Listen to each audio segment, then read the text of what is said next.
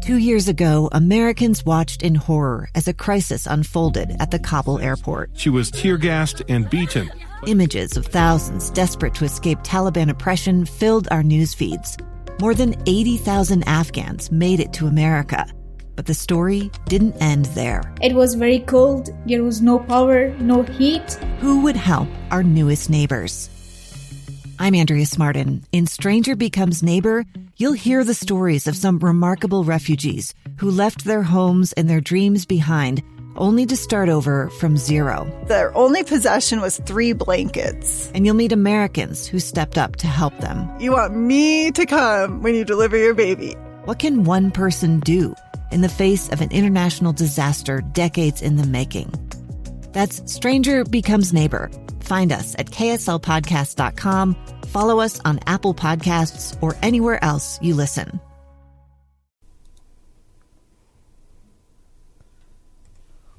Through Their Eyes, our special series featuring Utah teenagers discussing current events on Utah's Morning News with Tim and Amanda. Such a pleasure to have this week on the program. Josh is here with Dylan and Micaiah. Welcome, welcome to all of you. Uh, so many interesting things to be talking about in our world and, and locally. And I guess I guess I want to start with the situation between the United States and Iran.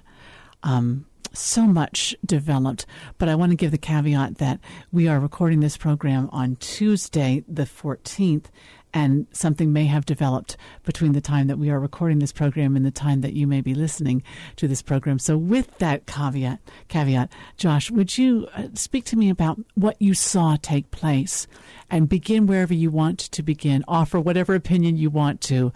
Uh, I'm not even sure how to frame it, but just offer whatever you'd like. Well, I think it's fascinating. I think really when I started following the story, when I started really understanding the situation was with the actual uh, drone strike um, that that killed the general. And since then, obviously things have progressed. We have the the downed Ukrainian airliner and, and the terrible tragedy there, and the missile strike against the U.S. airbase in Iraq. But uh, I think that's kind of where the story started and where things really kind of took off. Although, I mean, I think as far part of a very broad story of, of conflict with Iran. I think this is a this is just a chapter. Yes. So as you watched this unfold, what were your thoughts? Did you have I mean my my 14-year-old son said, "Are we going to war?" And I said, "No." Honey, I don't believe so. Although I can't say that with complete assurance. I, I don't work for the government. I don't make these decisions, but I felt fairly confident that the answer to that was no. Did you have that concern when you saw things developing? You know, based on a lot of the, the articles I read researching the topic, you know, it, it would seem like that. A lot of the a lot of the headlines are like, "Oh, we're on the brink of war with Iran," but I myself never felt as though that was a very likely thing. I think it, it you know, obviously the situation was escalating, and looking back on it now, I think we're seeing possibilities of how it could have escalated even further. It actually looks like the airstrike on the U.S. airbase, according to the people that were there, was intended to kill U.S. soldiers. It wasn't just, although you know they've come out publicly and said that it wasn't intended to. That's that's kind of what it looks like. So, you know, it's hard to say, but um, as it was going on, as I was following it, kind of real time, I didn't have that perception. I didn't think it would escalate to that to a, to a full out war. Um, exactly. Hmm. So when you were following this, um, Dylan, what what what did you think, and when did you begin to become aware of it? Let's go through a timeline, if you don't mind. Was it with the the killing of the general? Is that when you begin to follow it? It was with the drone strike that I first uh, heard about this story, and I have uh, briefly been following the story ever since then. And as you followed it, did you think we were acting in, in, an appropriate way, we, the United States, or were you concerned with our actions? Um, I don't really know if it was appropriate or not appropriate. What I do know, though, is that our actions need to, uh, we need to ensure the safety of America and ensure that uh, what we provide to the world, like our foreign aid that we provide, it needs to be protected because when we are protected, so is the world with that foreign aid. Yeah. I remember hearing early on in the story that previous presidents had had the opportunity to kill this general. Bush and Obama, I think, and did not act on their opportunity.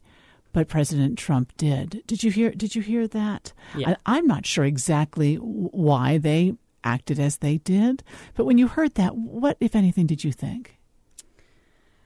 I think it's interesting that uh, how President Trump has really just turned a full 180 on how we are interacting with uh, other nations. And uh, I'm not quite sure how that will turn out for our nation, but I guess time will tell. Yeah. When you see the people in Iran first protesting out in the streets by the thousands after the killing of the general, furious with the United States and mourning his death. But then, out in the streets, angry with the Iranian government for having shot down that plane. Does that say anything to you? I just, feel, I, uh, I believe that it just, it's important to look at, uh, not to stereotype those people, uh, because they don't all just have one opinion, and we need to recognize that they're all individuals. Yes, I think that's a good place, uh, Micaiah, to start. Um, with the people of Iran, how did you interpret what you saw from the people of Iran? Well, I think it's a really unique turnaround from being angry about the general to then fighting against their government. And I think it really shows what the people of Iran want versus what their government is portraying for them.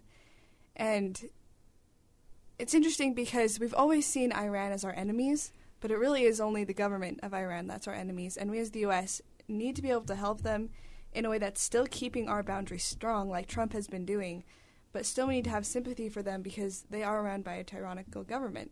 And we definitely saw that when they were out in the streets. Does anything come to your mind when I ask you, how do we help the people of Iran without helping the regime that's running the country of Iran? Yeah, that's a great question. And the answer, I think, is is being the America that we're supposed to be, first of all. And I think that Trump is doing a good job of that, of saying, we stand for freedom. And and so I think that's one way that we can definitely help them. I don't think we can go in and, and aid them specifically. I don't think that's our role as America, but just setting that example, and I think that's what Trump is doing, is the best way that we can aid them right now. Backing up to the, the thing that uh, began, at least in, in recent history, um, this discussion, which is the killing of the general. I, I don't I don't think anyone would would uh, say or defend that he was a good person. I mean, he was a terrible person responsible for the deaths of so many Americans and others. Um, but there is a debate about whether or not killing him uh, led to a safer uh, situation for the United States or the world. How do you see that? Do you think killing him led to a safer situation for us? I do think so. I think his killing was both morally and legally justified. Because I think the message that Trump was sending to the world is Iran isn't the same Iran that it was under Obama. The U.S. isn't the same U.S. it was under Obama. Iran didn't know what Trump was going to do. And Trump made the message clear that you don't kill our American people, you don't hurt us or you will reap the whirlwind of that. And I think that message really puts us at an advantage point where we can really put Iran's government in their place and keep us in ours as well. They did seem quite shocked by his action. Yeah. Didn't they? Um, any other thoughts on this story from anyone? Yes, please. Yeah, I think it's very important to kind of to, to go back to where our, our original involvement in the situation began, you know, with the embassy and even with the killing of that American contractor. I think especially, I mean, when dealing with any country, but especially with dealing with some of these unstable Middle Eastern countries where there's a huge difference in culture, right? In values, strategic culture, kind of understanding each other. I think it's incredibly important that intent, the intent of our actions is very clear through our communication with them and through our actions. I think we need to go. You know, why did we do this? There's, it's not just because we're your enemies. It's not just because we want to we want to fight you guys. No, there's a very specific reason why we did this, and I think going back to again the killing of the U.S. contractor that kind of prompted that the idea that there was an imminent threat. You know, whether that's still in debate, but if there is one, I think you know that's that's another reason we could fall back on. I think having that intent be incredibly clear um, is is important. I think that can prevent a lot of conflict from happening in the first place, and when it does happen, you know, ensure that every, everyone's on board. It's justified. We're all on board with that, and I think it was really sad to see a lot of American allies um, not not understand that. And I wonder if they didn't understand in part because the evidence can't come out in a clear way. Um, and I'm just asking, what do you think about that? Because we can't, we being, you know, the, the American people and the people of the world, we can't know all of the evidence upon which the decision is made. So much of it is classified. So, how do you get clear in your understanding and embracing of a decision that's made on evidence you can't know? It's. I think it's a really tricky situation. Obviously, you know, we're never going to be able to share all of the intelligence that you know we have that would lead us to come to a certain conclusion.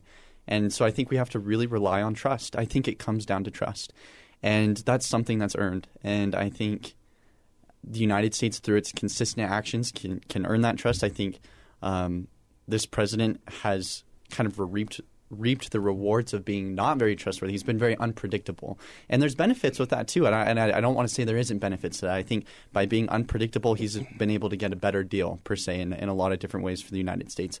But he's kind of destroyed that trust, and that has made it far more difficult to work with U.S. allies in, in coordinating action against shared threats. Mm-hmm. I think Iran highlighted that situation while we had to put U.S. troops in. Countries like Germany, the, they were pulling troops out. Um, and that was unfortunate, but I think that was a consequence of a lot of different actions. It, it should not have been unforeseen. Mm. Any other thoughts before I change topics? I want to ask you about this. Um, and it's just sort of a general topic, but it was a topic being discussed a week or so ago, um, both in the news and in the newsroom, about how the desire for likes, Instagram likes, I suppose that would also be Facebook likes or Twitter likes or whatever on social media, how the desire for likes affects what we do. Um, and I suppose your generation in particular, because you've grown up with it, this is a big, this is a huge part of your generation, perhaps more so than the rest of us. But we are all living in this world, uh, my generation included. How much does that desire affect what we do, how we feel about what we do, how we see the world?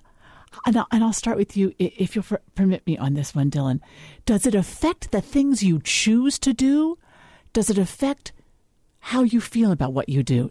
Speak to me in, in whatever way you'd like to. You know, I kind of have a unique perspective on this because I used to have social media, but I've completely removed it from my life. Why? Just because I've seen the negative influences that social media can have. On yourself or on others? On everyone. I uh, there are coworkers at my at my job where I work, uh, and there are times where I'm able to just uh, talk with uh, my coworkers, but many of them I still do not know to this day because all I can see is the top of their head as they scroll, scroll through Instagram. So just seeing that and observing it, it caused me to realize that when I'm on social media, I'm doing the same thing. So I I completely removed it from my life, and I no longer participate in social media. How long ago did you do that? This was about uh, two years ago. Two years ago, and what has your experience been since then? I found that I've really been able to uh, understand and enjoy life without constantly wanting uh, and feeling like I need to check my Instagram feed uh, to see if anyone has commented on my most recent post. Uh, so, you know, they say that happiness is learning how to live in the moment.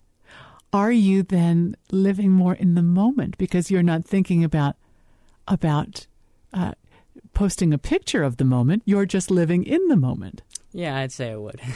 yeah. Yeah. Wow. So it so of course it doesn't affect your choices. You're not doing anything to affect it. It's not a part of your life. No, it's not. would you recommend to others that they get rid of it? Or there are, let's just be clear, there are benefits to social media, particularly in business. Do you ever think you'll bring it back into your life? I might bring it back into my life, but definitely not until I'm older, and definitely I would I would not use it unless I absolutely need it. And I would recommend it recommend removing it from uh, recommend to other people removing it from your life uh, because it, there are just so many benefits to not needing to be constantly looking at your screen, to not being just the top uh, t- top of your head to other people, to actually being able to experience life. Yeah, Micaiah, that uh, that's amazing to me. Mm-hmm. Uh, what's your experience? So I think when it comes to Instagram and social media, I specifically, and I think everyone, a lot of times goes around asking the question, what can I possibly take a picture of and then post on Instagram to show that I have a life and that it's a good life or a perfect life? And with everyone asking that question, all we see on Instagram is these little snapshots of people's perfect lives that don't actually exist. And with all of us asking that question, what will be the most aesthetic on my Instagram page? I forget to ask what is the most meaningful thing in my life rather than what can I show on Instagram. And I think that's something that definitely affects my generation and definitely affects our world is we're forgetting to look at the meaningful things like Dylan's remembering to do. And we're not living in the actual moment. We're worrying about what's on our Instagram feed and how many likes we're going to get for that. So this was a good motivation for me to start shifting my focus from what's going to look best on my Instagram feed to what is the most meaningful thing in my life and why does that actually matter? Is there a difference in your experience of what you post versus what you look for and how you enjoy or don't enjoy scrolling through your Instagram feed? Can you describe that to me? Yeah. I think when I when I don't have that mindset of what can I put on my Instagram feed, I spend more time with my family and with my friends actually enjoying that time rather than you know worrying about if this picture is going to look good and if I'm going to look good in the picture, you know, things like that. And then when I scroll through other people's Instagram, it's interesting for me to realize their life isn't perfect like that.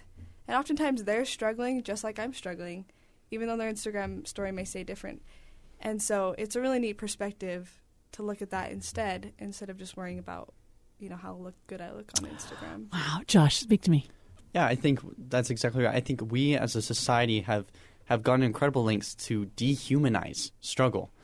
And I think that's completely the wrong approach. I think struggle is probably what makes us more human than maybe anything else. That we do have things that are challenging to us, you know, that we overcome, that we hopefully grow from, grow from, and become better. I think when we're so focused on what other people think, we we forget that we fall into that trap. We think our struggles are bad. We're not the perfect people that we're supposed to be. That everyone else seems to be. Um, whereas, you know, if you set that up for yourself, you're never going to be happy. You're always going to have something you're struggling with. And so I think when you fall back on that, to to have struggle is to be human. Um, and to be learning and growing from that is is important. It's something we should intentionally be doing. But what about the chance on Instagram and other social media to share our struggles? Is it of value because it offers that opportunity? I think so. as a platform, yes. I think really when it comes down to it, Instagram, Facebook, these other Twitter, these other social media platforms, they're forums, right? They're just places where you can go and you can communicate and you can you can share a message. So I don't think I think communication is an incredibly good. I think when used at its best, those platforms can do so much good in the world, incredible good in the world.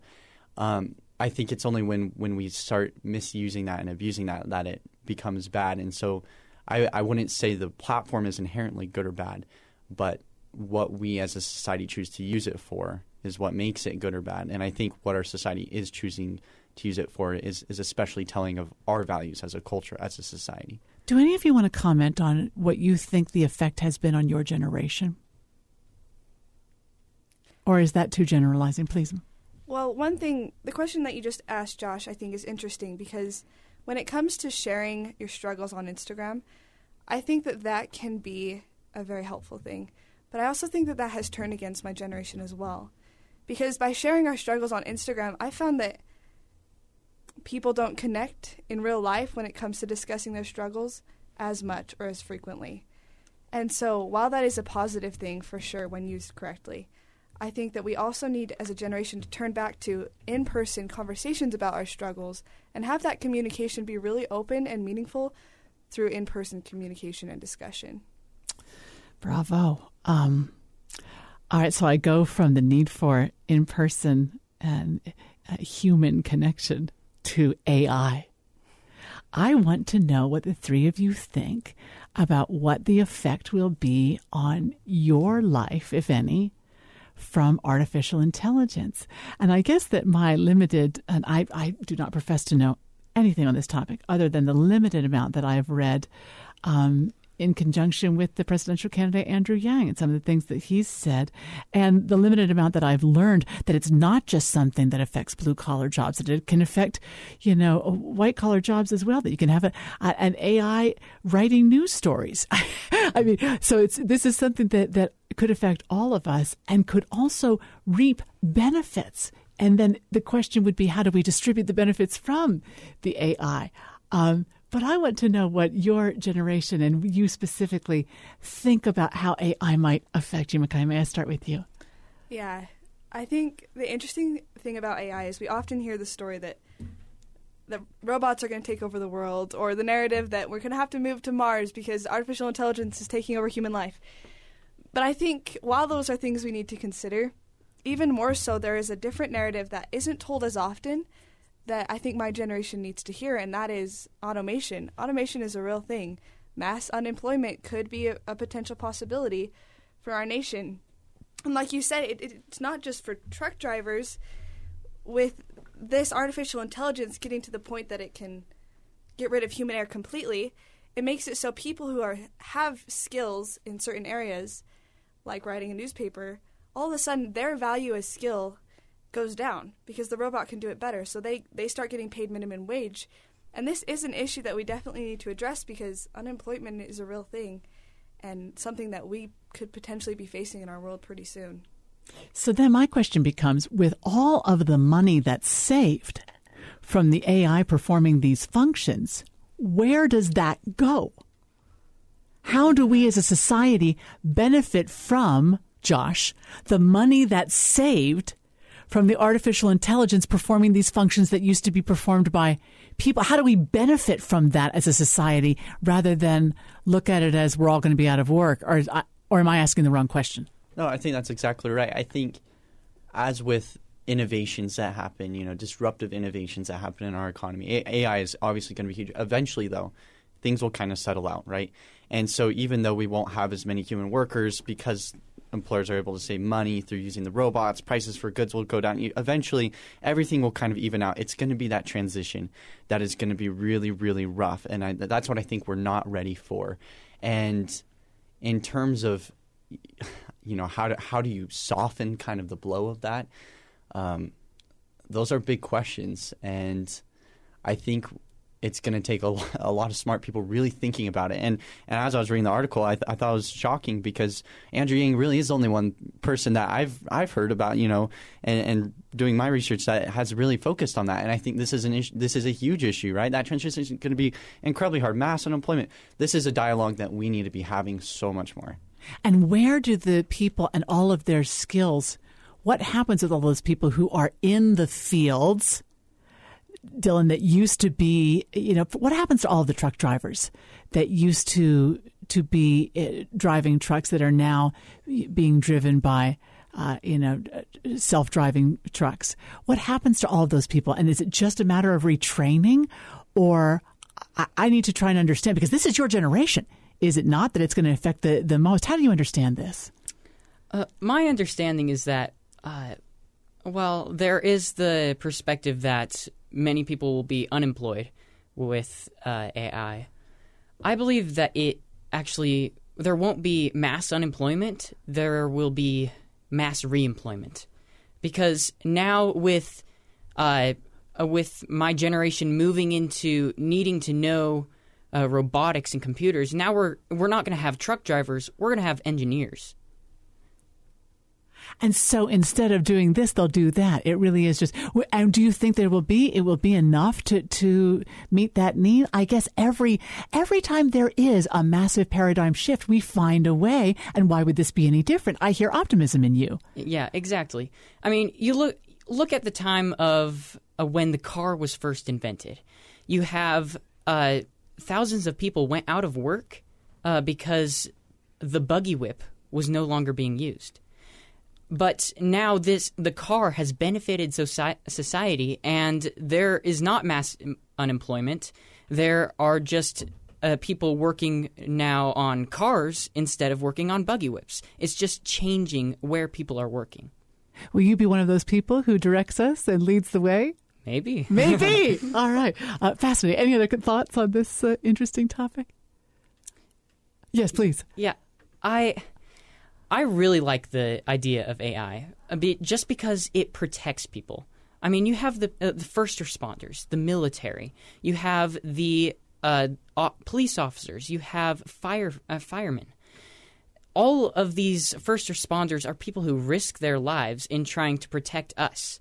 But with artificial intelligence, they can then uh, use robots to save us instead of having to risk their lives, and that makes it safer not only for us because the artificial intelligence can respond faster, but but also for them because they don't have to risk their lives. I love that. I'd never even considered that. That's beautiful.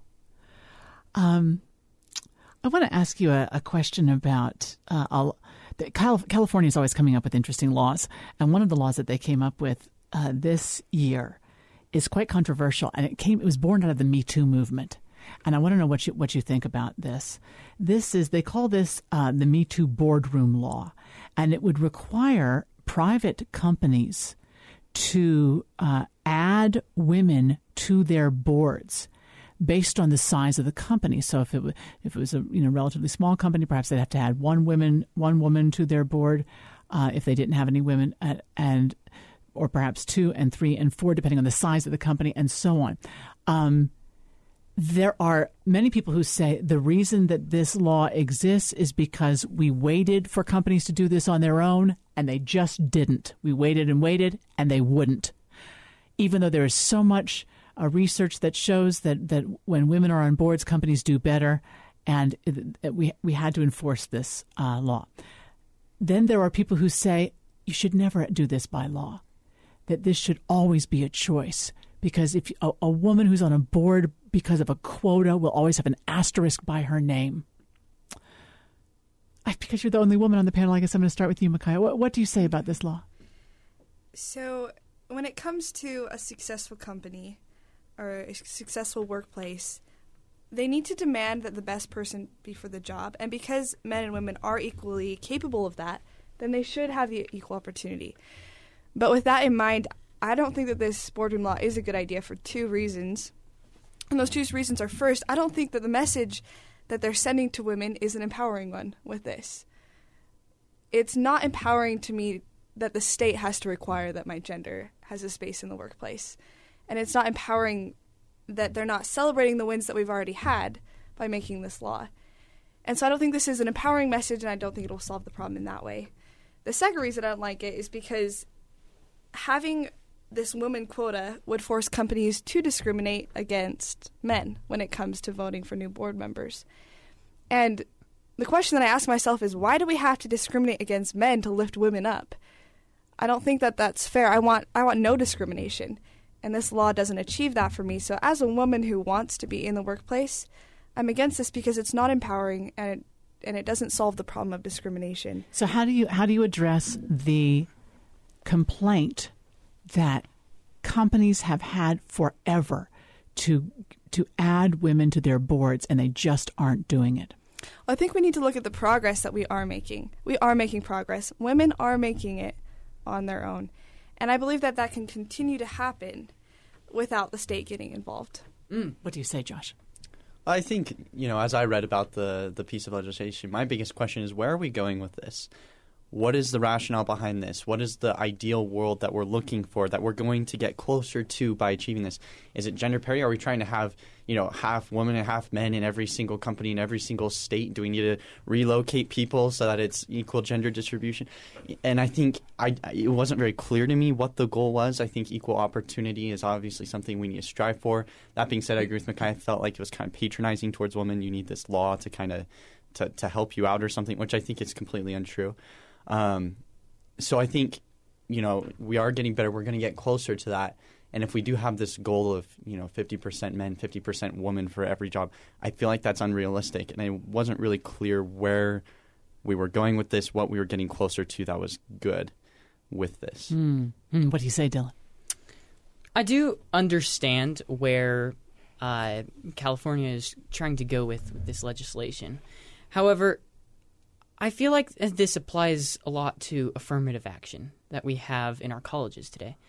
Uh, with affirmative action, you have uh, minorities who are put into uh, colleges or universities uh, because uh, the colleges and universities are required to fit to uh, have meet a quota. And I actually have a friend, and she she went to college, and she uh, she actually went to a, a, very high college. I believe it was Harvard yeah. that she went to, and uh, she uh, she was a black woman, and she was uh, patronized, and because she was told that she got into that college not because of the hard work that she got that she put in, but because she was a minority. Who told her that? It was the other people at, at the college who believed that uh, a minor that uh, she because she was a minority, she hadn't put in the work. So they whereas, ridiculed her, her, yes, cl- her classmates. Yes. Whereas mm. I happen to know that she put in quite a bit of hard work to get into that college. So I I believe that this uh, this new law that has been cr- uh, created, uh, I believe that it doesn't help anyone. It uh, in fact it uh, hurts. It doesn't help anyone. It hurts everyone. Thank you so much for those comments. Uh, this is Through Their Eyes on KSL. We'll take a brief break and be right back.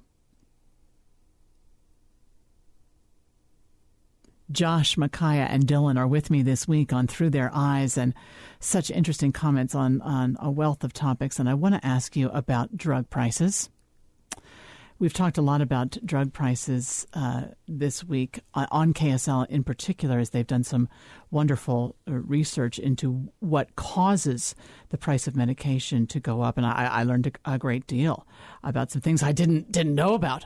Um, and, and it seems like this is a topic that comes up every year, again and again. It comes up and they bring the CEOs of drug companies before Congress, and Congress dresses them down, and then nothing happens.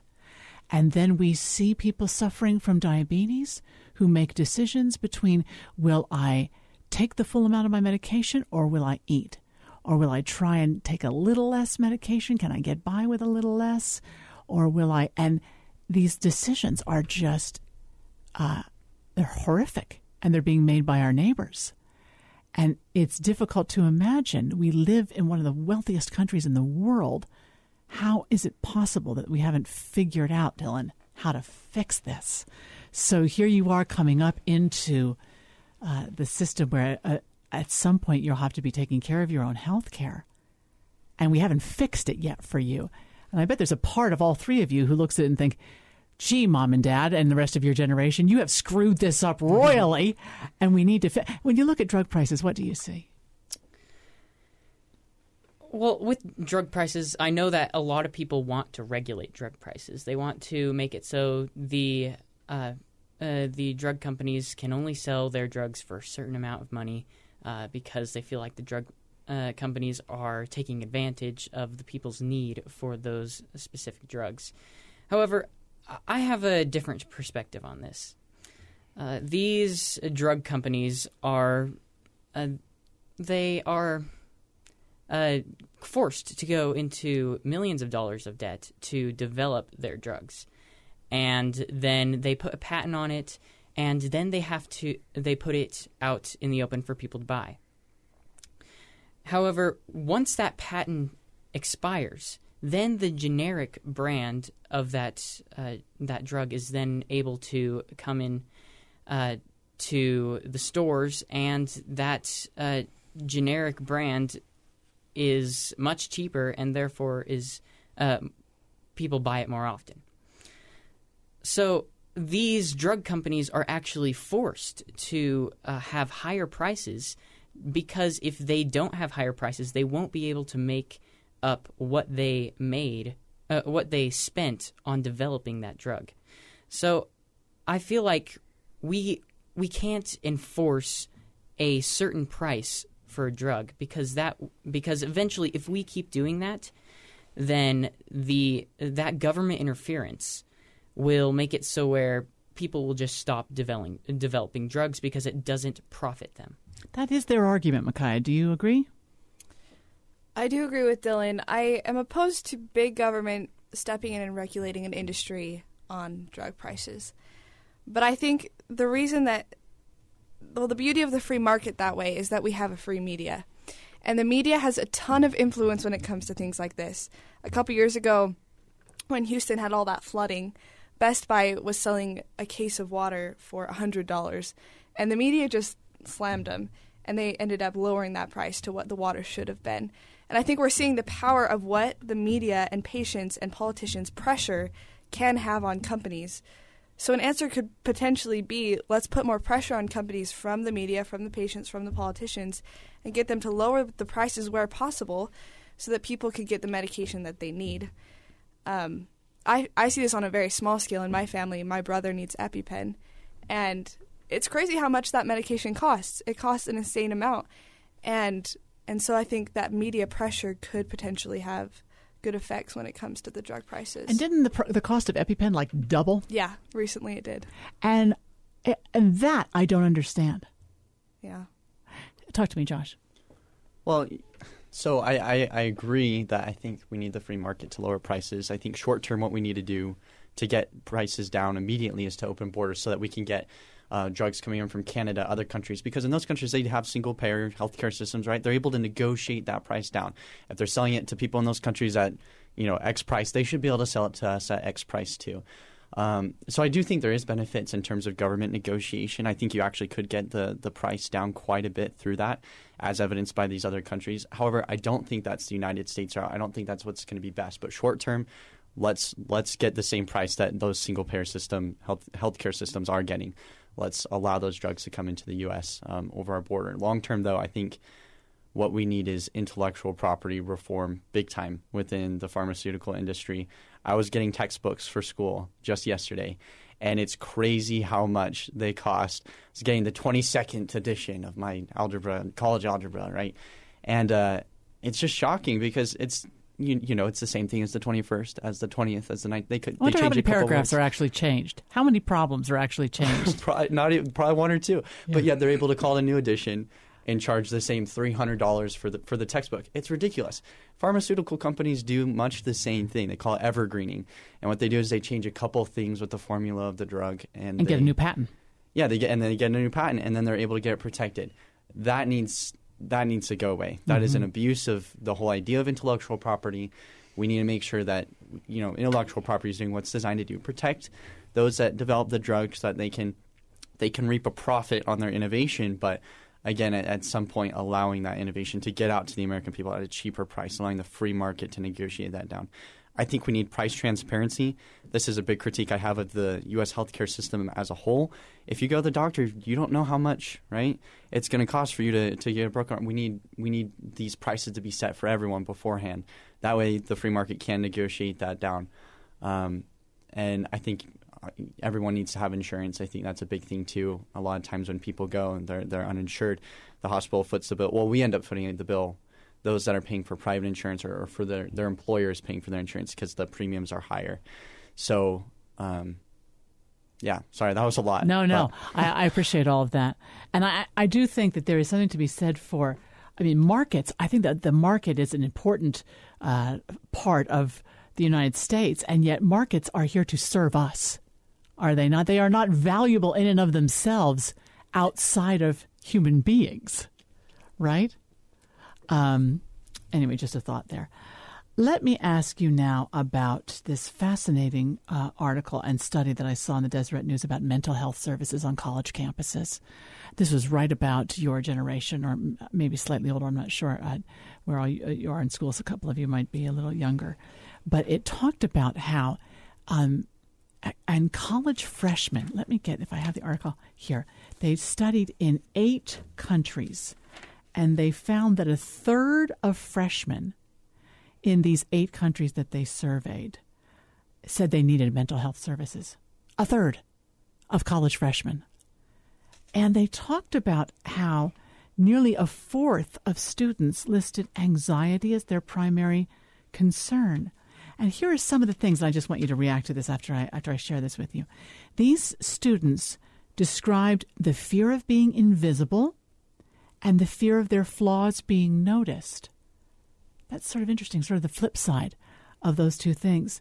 They talked about the fear of environmental degradation, made them feel helpless. They also had the fear of missing out. They had the fear of the price tag of living and whether they could afford just to live. Um, the fear of parental expectation. I, you know, I try and think back, and then the need for therapy that isn't always available because colleges are just trying to keep up with having access for students because the demand is so much higher. Um, I'm not sure where I want to begin. I guess I'd like to ask you what your thoughts are about your peers and the need being greater in your generation. Can I start with you, Micaiah? Yeah. Well, first and foremost, I want to recognize that anxiety and depression and mental mental health concerns are very real. But also, I want to recognize that college life is hard for everybody. Everybody has those fears. Everybody has those concerns. And I think when I look at my generation, I see that my generation is a little bit soft.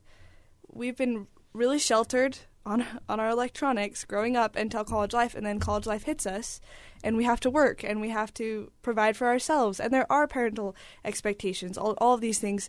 That's something that everybody experiences.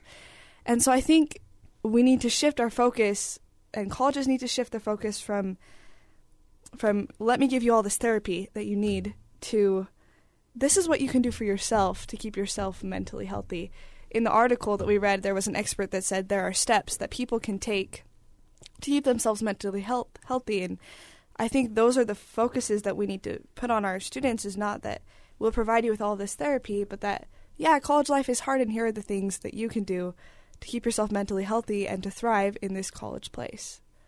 That's interesting. Well, Josh, what do you say? I think I think our expectations definitely need to change. I think the goal, right, of going to college is so that we, you you can leave college being independent, right? And so I think the goal is to to be able to resolve most of the.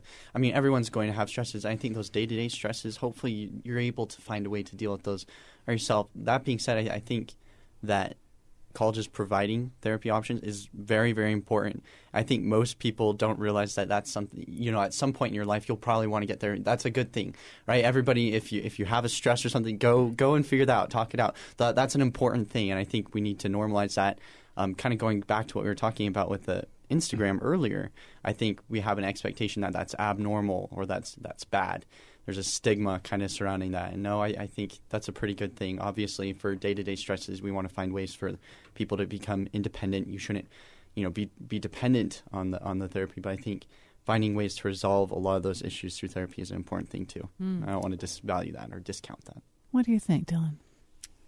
I think that uh, a big problem with uh, this uh, this need for uh, counseling is the lack of funding for it.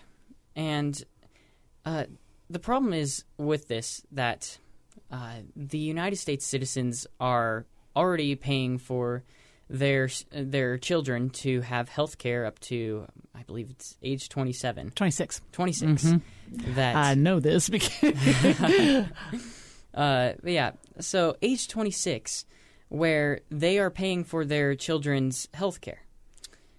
And then through our taxes, we are then paying for other people's uh, the these college students counseling. And so now you have double the amount of people that you uh, were all, you uh, are paying for counseling. So, well, I believe the answer to this funding problem is that uh, the students need to pay for their the counseling themselves. What needs to happen is that uh, the colleges, since this problem is specifically at colleges, uh, the colleges can raise their tuitions and through that uh, provide counseling, and then the students are therefore paying for their counseling themselves. But tuition is so high already, Dylan. You really want to raise tuition? Well, uh, tuition didn't actually start getting so high until there was government interference. The when gover- when the college tuitions were raised, they uh, at the same time that is when uh, government student loans started happening, and uh, because of this, that's why college tuitions were raised because college tuition colleges knew that they could get more money out of the students uh, through the government student loans. So, if we were to stop government interf- interference and uh, then colleges would then uh, be raised, uh, be I mean, excuse me, uh, be forced to lower their tuitions once more, and then they would be, be able to uh, raise it uh, slightly more in order to pay for that counseling. Yeah, interesting. Any other thoughts on this topic? Um, please, yes. Well, I would just say I, I would have to disagree in the sense that I feel like because we do see so so many of those mental health issues with the, with that specific group of people. I think it's it's very practical. It makes sense, right, to have counseling as part of the university. And so I don't think we would necessarily want that to be a separate thing. I think. Um, you know, obviously that leads to increased cost in some ways, but I think the, the societal cost when that isn't there is actually much greater overall. And I, I think when when our mental health is taken care of as a society, when when the water rises, all the ships in the harbor do too. And I think we want to do everything we reasonably can to promote that healthy society um, that is independent in that way. So brilliant, uh, all three of you. I wish we had more time for my other question I was going to ask you, but I'll just save it for next time. Thank you so much for coming. Please come back and see me again. Will you come back and see me again? Okay. This week, what a delight to have Josh and Dylan and Micaiah with me on Through Their Eyes, and we'll see you next week.